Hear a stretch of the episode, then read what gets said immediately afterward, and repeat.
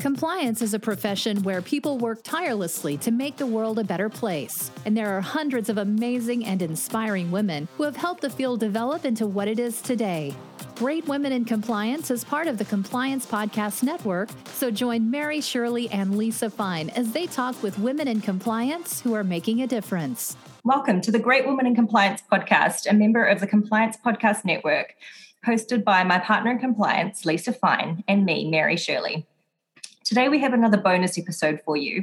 If you're relatively new to our listenership, first I'd like to welcome you and then let you know that bonus episodes are ones which don't feature Great Women in Compliance, but canvas topics and share ideas that are of interest to Great Women in Compliance and or advance and empower our Great Women in Compliance. Today's guest is Jared Knapp. Thank you for joining us, Jared. Please give us a rundown on your background. First, Mary, thanks a lot for having me. I really appreciate the opportunity. Um, I'm from the Midwest, grew up, did all my schooling there, including uh, law school. I now live down in uh, the great state of Texas, uh, north of Dallas, and I'm head of sanctions and export compliance for a composite material company. Uh, you know, if you're wondering what does somebody in export or sanctions compliance do, um, I essentially help the company protect and or transfer items or technology in compliance with the regulations. So that's that's a little bit of a background on me. Awesome. Thank you for that. So, folks, the focus of today's episode is bringing a culture of integrity into the hiring process for compliance professionals. And this is a topic that I've touched on previously in a soliloquy episode, which I think I very simply named Soliloquy two. So I'm fully on board with this issue. Um, but I'd love to know for you, Jared, why is it something that's important to you? The importance kind of rings, you know, it, I went through the ringer when I first especially came out of law school looking for my first job. You know, I applied to countless number of positions. The experience was greatly different depending on who I was applying with. You know, some of them you never heard back. And if you checked your status, it may still say pending actually after, you know, now six years for me. Never got it. Never had that um, interaction that I was really looking for. And it, it was kind of a disappointment, especially, um, you know, when you're coming out of school, you're excited, or if you're looking for a new position.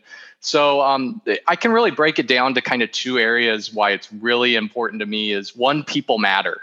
Um, you know, growing up, I was in a small knit community where, you know, you really had a connection with people there and um, have part of a really close knit family too. And I've always been taught that people matter no matter what level they're at and whether it's career wise or just where they're at in the community, you really need to make sure that everyone's um, treated the same across the board. And the other thing being a, a niche area of compliance is um, the culture breeds attitudes and behaviors. So really being in this niche area, I want to make sure that, you know, the people that are being um, recruited and being able to give opportunities, their attitudes and the behaviors that we're creating within this small niche area is ones that we all want to be a part of instead of as some of them, you know, can be very cutthroat. You know, people are trying to stab each other in the backs for promotions. And I, I, I really don't want that out of compliance. I want it to be a very um, community type effort. So those are two big reasons why I see this as important. Yeah, I, I fully agree with you. And um, for me, it's along similar lines that we are supposed to be the ethical and almost moral guardians of our company. So it should, at the very least, if it doesn't start with us, uh, we certainly can't be propounding bad behavior. And so I think it's um, incumbent on us to take some responsibility for the hiring process, even though it may not fall completely under our umbrella. We have our partners in H R, particularly talent acquisition for those of us who are in larger companies. Um, and so we've got to think about this as a broader team and not just specifically what can we in compliance do, but also how can we foster the culture of integrity that we uh, like to push out in respect of, obviously, the regulatory compliance, which I think falls um, under a lot of what you do.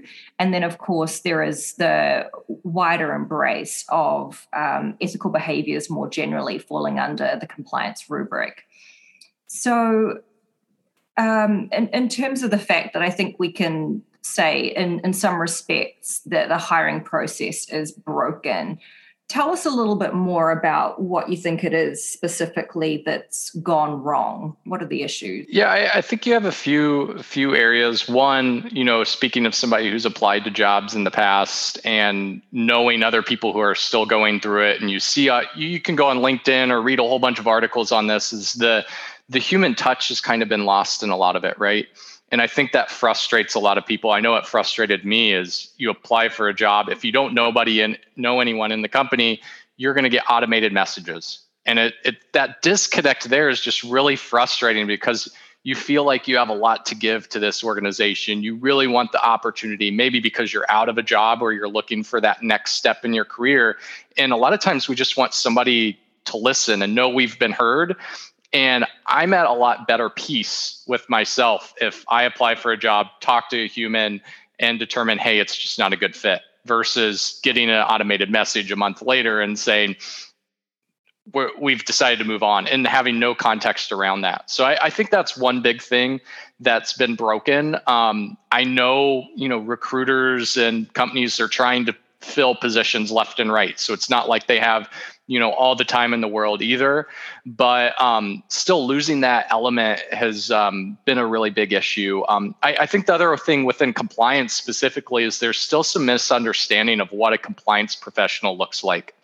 Um, you know, you, you see some crazy, outrageous job descriptions sometimes where you're like, who who are these people looking for? Like, you know, even if you have great connections within your network, you're like, there may be three people that can fit that, and the level they're asking just doesn't make any sense. So you can see that real disconnect there.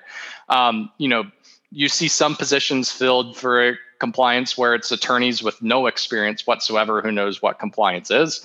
Uh, you see some people thinking maybe it should be operations, finance. You talk to other people and they've been admins or accidentally fallen into the industry. So I think those two things within the compliance world are where we're really seeing a huge disconnect. And um, that's filtering then into your experience uh, as uh, someone applying for an actual job. And you mentioned that, you know, sometimes you have an insider in a company, and that can be quite useful. And it's what traditionally we've been told to do, is leverage off a relationship that you may have in a company that you are thinking about applying at or you have applied at. But I think sometimes people struggle with what it is that you should be asking of this person, especially if you've never worked with them before. So you know that they can't vouch for you in terms of being a good employee. Um, and then there's a, a struggle on the other side, and that when someone's on the receiving end of that message, I, I'm not sure that people always necessarily are very good about responding either at all or, um, or even being very helpful to the person who's reaching out. So I'd like to get your thoughts on Um, what do you think is the best approach if it's someone that you've not worked with, maybe um, a relatively weak connection, um, but you figure it's worth the trouble of, of doing some cold outreach? Um, what what should the job hunter, how should they be framing their ask? Yeah, that, that's a great question, um, because me personally, I know in the past, I used to reach out to everybody, I, and I I kind of got over the shame of a, of saying, hey, if people want to help me, they'll help me. If they say no and don't respond, then okay, that's great. What you know what whatever, like no big deal. We we didn't have this huge connection, so you really didn't have much to lose, I guess, in the sense of, you know, like you're not risking a friendship or things like that. So it was a numbers game. But um, what I've definitely learned, um, the best approach, and you can kind of think of it, you know, most of your friends, most of your colleagues, if you've really wanted something, you know, everybody hates somebody coming up just out of nowhere and just saying, hey, can you do this for me? Uh, it, you're not going to get a lot of response there, especially if they don't know you. You may get a very, there may just be genuinely nice people out there who want to help, and they realize, oh, this person's going through something similar that I did, or I know other people, so they'll still respond. But just asking of something generally doesn't work in a lot of things. Even if you think about like salespeople, the really good salespeople cultivate a relationship first. Mm-hmm. They they start out with a less aggressive manner. So that's that's the approach that I would like to say. You know, you need to take, especially with weak connections, and the weaker they are, mm-hmm. Don't just start up and saying, "Hey, I love this job. Can you help me out?" Mm-hmm. Because if they don't know you, I mean, why would why would they want to go out of their way? So really try and cultivate a relationship when you first reach out. Say, hey, I'm really interested in your company. This is kind of my background. Can we have a conversation of like opportunities there or what you like about this company, some of the challenges, and really throw the interest back on them. Show that you're interested in what they do, what they do within that company, because people love talking about themselves, right? So if you can kind of do that to start it off, and then after you have an initial conversation, then a lot of times those weak connections can be really part of your tribe in terms of looking for new positions. But don't just start out with an ask. Yeah, that's excellent advice. Um, uh, I'll share a, a contrasting example that I've had fairly recently where um, a gentleman wrote to me and said, Mary, uh, tell me if there are any roles coming up at Fresenius in compliance soon, versus a woman who wrote to me and said, Um, thank you so much for connecting with me. I just wanted to let you know I'm a huge fan of your podcast. Thank you for your contribution to the compliance community. And about two months later, she wrote to me again and she said, I know that we haven't um, been connected for very long, but um, I would really appreciate your help in that uh, I've just applied, I've just been offered a role and I've never been uh, offered one at this level before. I'd like to negotiate for a bit more money, but I'm not sure how. And I was thrilled to be able mm-hmm. to send her some resources, give her some of my own thoughts based on my own anecdotal experience. And so what the first thing I think is manners matter. If you're asking for a favor, you've got to be throwing please in there somewhere and not making a demand of someone. And like you explained, Jared, she'd, she'd taken some effort to lay the groundwork first to build her network before she needed it.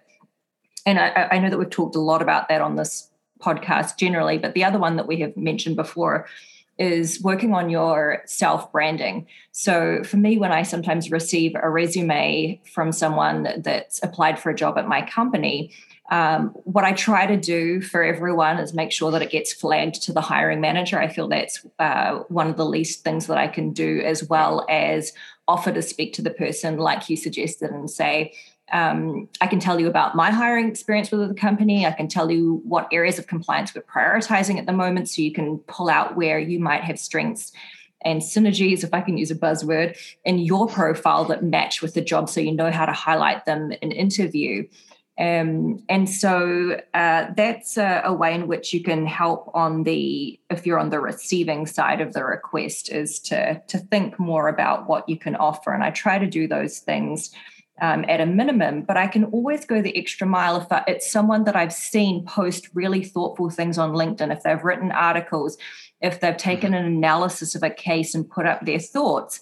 So, so then I can write to the hiring manager with something more than, you know, would you do me a favor and take a look at this resume for the job you've got open, and say, I haven't worked with this person before, but I can tell you that from what I've seen, uh, they really know their stuff about compliance. And I think that'd be, you know, potentially worth an interview or whatever. So the more effort that you go to in terms of being a thought leader and able to prove yourself outside of your company could very well help you with these insider approaches that you make later on, even if they're cold ones. Yeah, yeah, I, I agree with that. Um, you know, if I if I receive some questions over, you know, trade compliance, uh, people trying to understand that, if I if I look at their profile and see they've been engaged in several things trade and have a true genuine interest, then mm-hmm. that that tends to gravitate me more to doing more to mm-hmm. try and point them in the right direction. Um, not to say if I looked at them and, you know, they're coming fresh out of school or looking for a transition or mm-hmm. something like that, I wouldn't stop that. But um, definitely on the the receiving the receiving side of that, it, it is important um, when you see that they've they've gone through some steps and they are truly, genuinely interested, and maybe they captivate your attention on some of the posts too. Mm-hmm. And that's easier to go to bat for somebody on that side. But I, I think you also make a really good point too. And um, if you are on the receiving side, not just uh, always cut it off if you're, I guess, not interested in helping them for a specific position. If we can do our best to point them to resources to help, um, mm-hmm. whether it's recruiters specific to the industry mm-hmm. or saying, hey, these networking events could help you out, or meet new people. Um, have you been reading or engaged with these types of news resources or something mm-hmm. like that? Giving something back, you, you know, you don't have to always devote all your time to helping mm-hmm. somebody, but just giving a little nugget here and mm-hmm. there, I think is a really good responsible uh, response from mm-hmm. us in terms of just saying, hey, we're listening.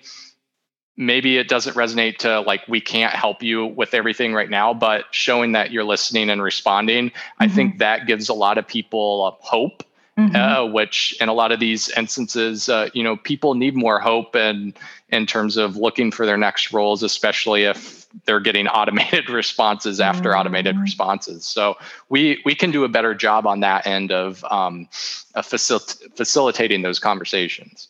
I love that, that taking responsibility, because I think it brings it right back down to ethical responsibility in many mm-hmm. ways. Um, and and just a wee plug for, you know, as you may know, um, dear listener, we have a book called Sending the Elevator Back Down. And mm-hmm. the whole premise, of course, of that is the idea that once you reach a certain level of success, it really is incumbent on you to pay it forward in some way. And this is a really small Uh, cost-effective way that you can do that for people. So um, I think that tie-in with this being ethical, it's the right thing to do to give someone who's asking for help, help if, if you're able to do so, give that type of support in return. Yeah, absolutely. And so we've talked a little bit about some of the um, undesirable aspects. What is your vision mm-hmm. for a movement to help remediate the status quo? So what tangible steps would you like to ask of everyone listening who has a role in the hiring process in their organizations to make changes for the better? Yeah, I, I think there's a lot, especially we're in a unique position in compliance. It's a growing field still. I mean, it's, uh, you know, you... Uh, there's a lot of new professionals to it and a lot of people interested in getting compliance roles and compliance and ethics, and it's going to continue to grow. But it still is kind of a niche area. And within compliance, there's even more niche areas. So I feel like we have a lot of power in the respect of, you know, we can really shape of how the hiring process is created. It's not, you know, compared to some of the larger roles where there's just people coming in and out, you don't really have a lot of power in those instances. So uh, one thing I do think is important is the education part. So the conversations with the recruiters who are handling a lot of your open roles, uh, conversations with the hiring managers um, and talent acquisition and H R within your company of really laying out, you know, what's expected within compliance and ethics roles, how we expect people to be treated, um, and what those roles look like, who those professionals are, um, because it's two-sided, right? You, you know, you have... You as the hiring manager, you're not going to deal with a lot of the people who probably end up getting rejected. You're going to deal with the shortlisted candidates in most of the cases. So really setting that standard to the recruiters of, hey, we need to make sure that we're treating people this way because I expect it. But within this small industry, you never know when you're going to have another role and need to have somebody of high caliber, which could have been one of your early applications that didn't make it through the process. Um, the other thing that I think we really need to do is, and is discuss how to let people know that they're not going to have a job too, or not be selected for it. I think, you know, it's easy. The goal is to hire somebody new and fill the position because you have a problem or you, you know, whether it's resource wise or a gap within your industry.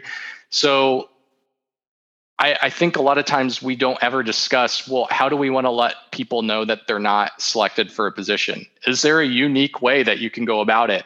I've seen some recent articles about some companies saying like, hey, although you have awesome qualifications or something along those lines, um, we just didn't see you right for this specific role, but we have no doubt that you're going to crush it in your endeavors going forward. Like little unique things like that, or things signed off from an individual instead of just an automated message. I mean, most likely, is it automated to some point? Yes, but there's a an actual name down below. Like things like that, I think can really start to help to break down this process and make people feel better about the application process, the hiring process, and bring it more to a level of integrity that we should expect within our industry. Yeah, I love that, checking in with H R. I think too often in the past, they've said to me, don't worry, Mary, we'll take care of this part of, you know, the next part of the process. And I've gone, okay, and gone on my literal Mary way. But um, in that I make the mistake that my mother often calls me out for, which is assuming or expecting people to act to my own standards. And so um, that's when we can start asking mm. questions, as you've indicated, Jared, in, in conversation, in terms of getting at, okay, well, I'd love to hear more about, you know, when you when you take care of it, what is what does that mean? Can you walk me through the steps? Um, uh, or can I take some responsibility? You know, we talked about that personal touch. If the H R mm-hmm. screening person is someone that they may not have talked to very much in the process, but you as the hiring manager had a, a great lengthy conversation with them. Potentially there were several more rounds. Uh, what I've done in the past is say, I'd like to make the calls, um, or yeah. I would like to, to do the email to let people know. Um, and I try to, if it's calls, usually I, I don't call for um, letting people know that they've not been successful. Um, I, I feel like that gets people's hopes up, actually, to give them a call when they've missed out, because I always yeah. assume, oh my God, it's an offer. Right, right. So, um, but when I am calling during the process generally, um, to, to let people know they've made it through to the next round or whatever. Um, I like to do that sort of in the evening so that they're not stuck mm-hmm. during their workday. I mean, you, you're getting paid to do a job still when you're, uh, you shouldn't be spending your whole day um, looking for jobs uh, if you're already in a current one. So I try to give people the ability to speak in their free time. Um, and then take on the responsibility of doing an email. And I, I love, you know, you giving a reason. I, I think some people are reticent to give a reason Um, because they fear uh, any kind of interpretation of it being a, an unlawful right. discrimination ground.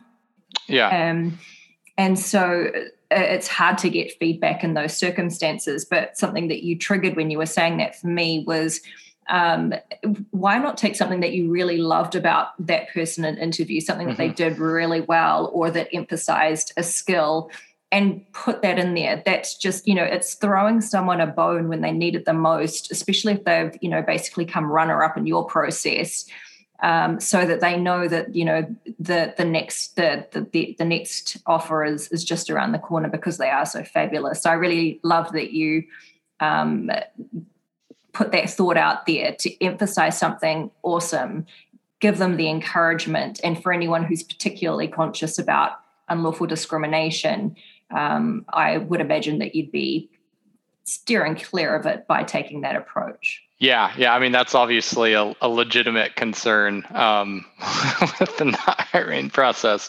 But yeah, I, I do think there is some room to kind of be more creative in the hiring process. Um, I, I think it's, you know, it's everybody's gone a certain way with the ability to track resumes and things like that, that it's kind of become this, this is how things are done. Mm-hmm. And I always think it's a danger within any industry you're at or with whatever topic you're discussing, is if people start to say, this is just the way it's done, yeah, um, yeah, then, then you're closing your mind to some possibilities there. Mm-hmm. So.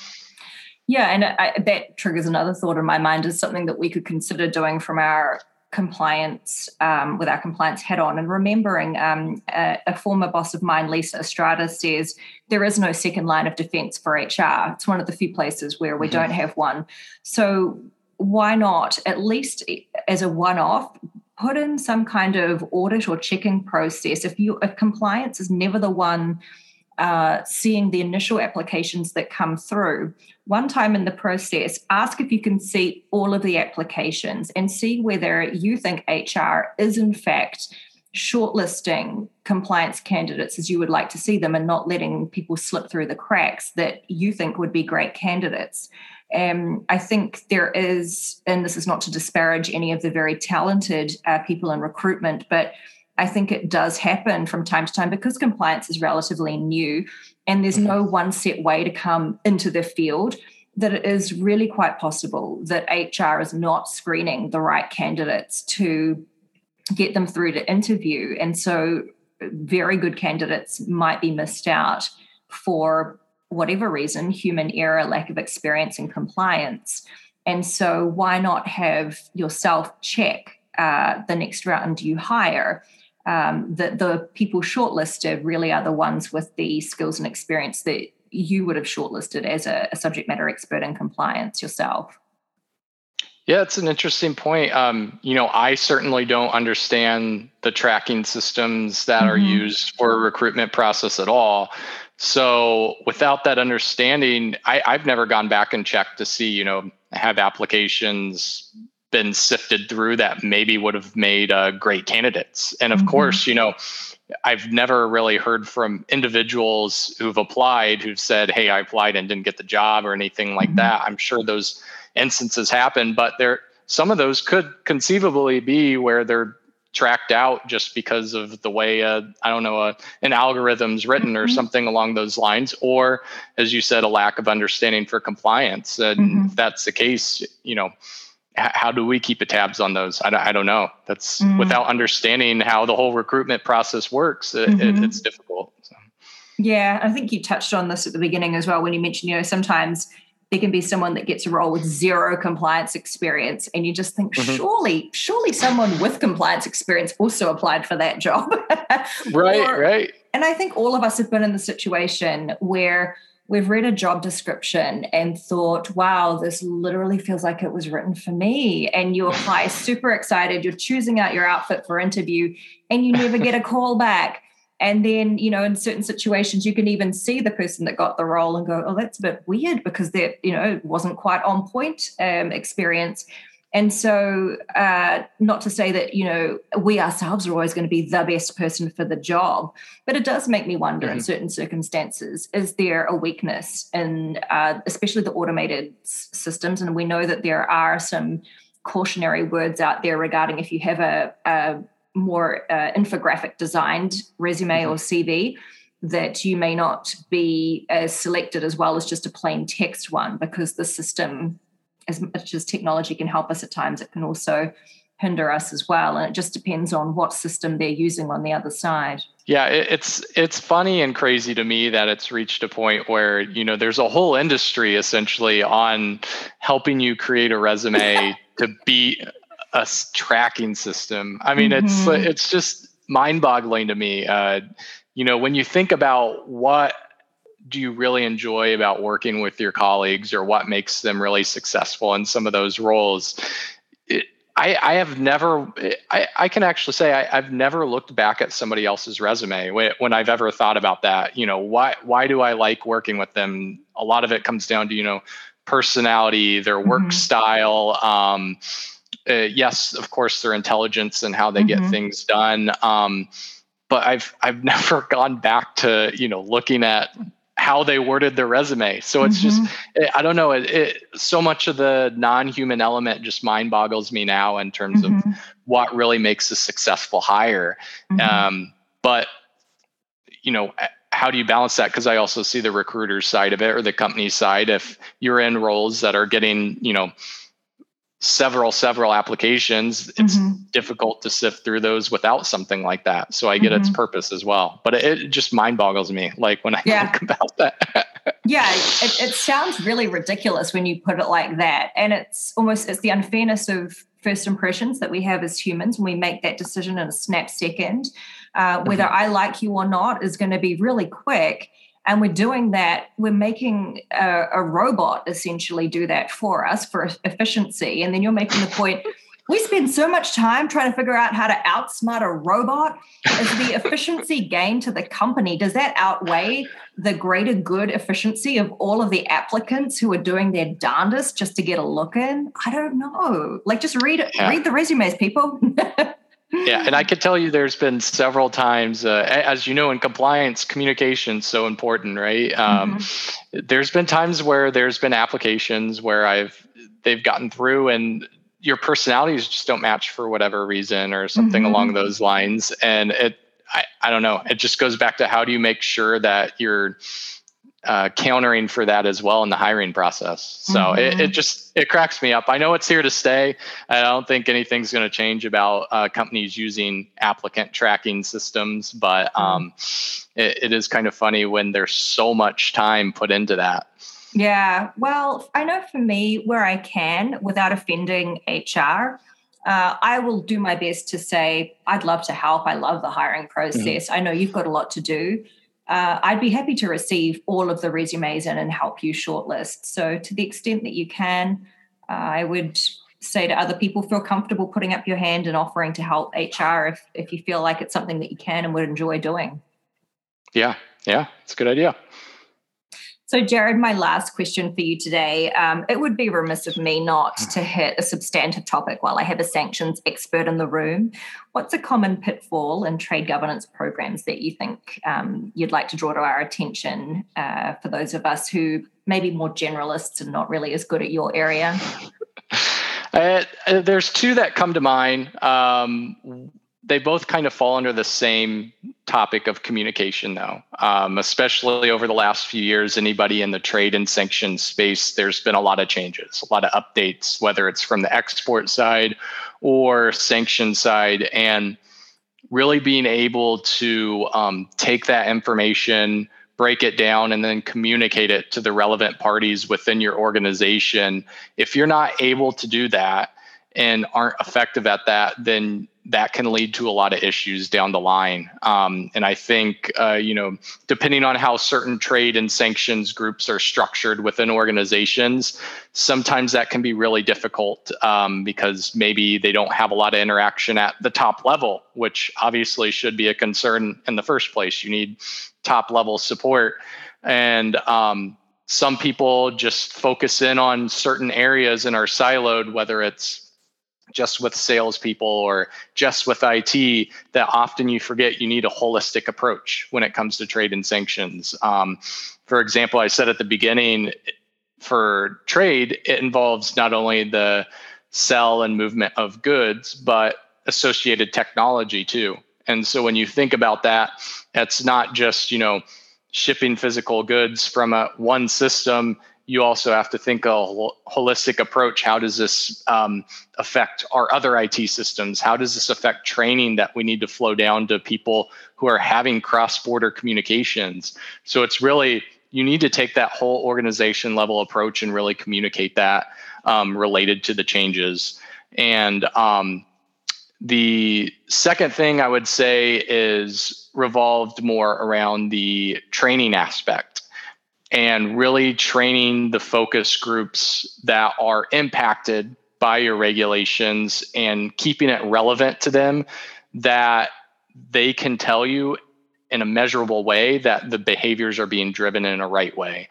And that's what a lot of the training is supposed to be all across compliance, right? Behavior dri- driven. You're, yep. You have a reason why you're doing it, and just spewing um, regulatory language isn't going to work a lot of times. I mean, mm-hmm. There's some very intelligent people in the sector I'm in, in aerospace and defense. I mean, I talk to engineers and mm-hmm. I'm just blown away by how intelligent they are.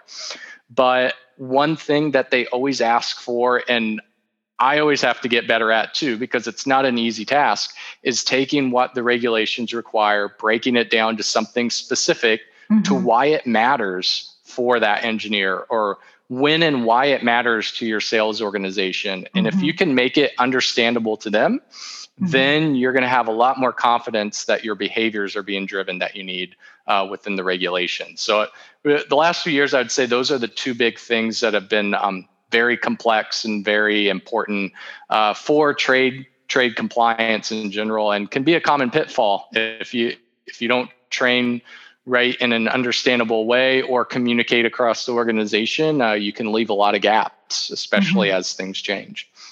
Awesome. That's great advice. Thank you so much for that. And also um, th- taking the time to share some opportunities for reflection in our compliance programs with the hiring. I think we spend a lot of time with our heads down dealing with reactive substantive stuff. And so taking Um, a proactive approach to something that makes our function better and ideally more ethical. I think this episode has been great for that, so thank you. Yeah, thanks a lot, Mary. It's been an absolute pleasure. Thank you. Well, to wrap up today's episode, dear listener, I have a big vent about a certain aspect of compliance culture. And well, sorry, not compliance culture. Uh, that's what I do for my day job. Um, about uh, the, the hiring culture in the United States, which Uh, may be imprudent of me, given that uh, my American guest is still in the room. And also, if you're listening to this podcast, uh, statistically, it's more likely than not that you are an American. Um, that's our the, the largest base of our listenership. And I'm a guest, of course, in this country. So I'd like to comment that Team America does a lot of things really well. Junk food and Hollywood movies are amongst my favorite. But in terms of an area which I'm really confused about, and I think some of you have heard this story before. Um, my team uh, was hiring for an admin assistant in Singapore. This is going back ten years now. And we got a, a, a greeting card in the mail from one of the candidates thanking us for the interview. And I fell about laughing. And um, even though it was Singapore, it just so happened that all of my colleagues uh, were American in the compliance department. And they were looking at me both amused and bemused at the same time. And when I finally managed to catch my breath, I was saying, oh, this is so creepy, getting this note in the mail. And the American said, no, this is totally normal. And I was blown away by that, because in New Zealand, the process is that once you've attended a job interview, at the end, you as the candidate say thank you, the hiring manager says thank you, and there's an equal exchange of gratitude for time and consideration. And then you as the candidate do not hassle the uh, the, the company in any way. You go back to your daily life and wait for your notification as to whether or not you've made it to the next round or got the job or whatever the next notification is. And so I give a lot of thought to this, because very often I see on LinkedIn people make the very, what I think is a bold statement, oh, I would never hire someone that didn't send me a thank you note at the end. And so probably this would actually uh, screen out a lot of foreigners if we don't do the same process. But it also concerns me a little bit, because I think when we expect the candidate to go back to the company unilaterally and essentially argue the case for themselves again. I, I believe you're supposed to put a little line in there about not only grateful for the opportunity, but give a reminder as to why you are the best person for the job. And I think that's a bit weird too, because if they just spoke to you twenty-four hours ago and you made your case as to why you're the best candidate, why are you reminding them? If they've forgotten, you're probably not the best person for the job, and your note card is not going to trigger that, oh, I forgot this person is really so great, I should hire them. So I'd like to question the not only the logistics of that, but also I, I feel like this reinforces and, and reemphasizes the power imbalance that enables companies to treat candidates poorly. If you have to go back and grovel to the company and you're the only one saying thank you, as if they've done you a massive favor by considering you for this job that they need filled, you're the one that's supposed to be helping them if you get the job. Um, I think this perpetuates uh, the ability for companies to treat their candidates poorly. So that's just me basically trying to force my culture onto the rest of you. Um, as always, feel free to share your comments and thoughts with Lisa and myself on that if you think I'm completely out of line and you will never give up your greeting card uh, for anything. Well, just let me know so that I can stock up and get my Uh, reserves in order for the next time I start applying for jobs. Thank you so much for listening, everyone. We look forward to you joining us next week. Take good care. Thanks for joining us for this episode of Great Women in Compliance. We hope you'll join us in honoring the great women in the compliance field by subscribing to this podcast and leaving a review.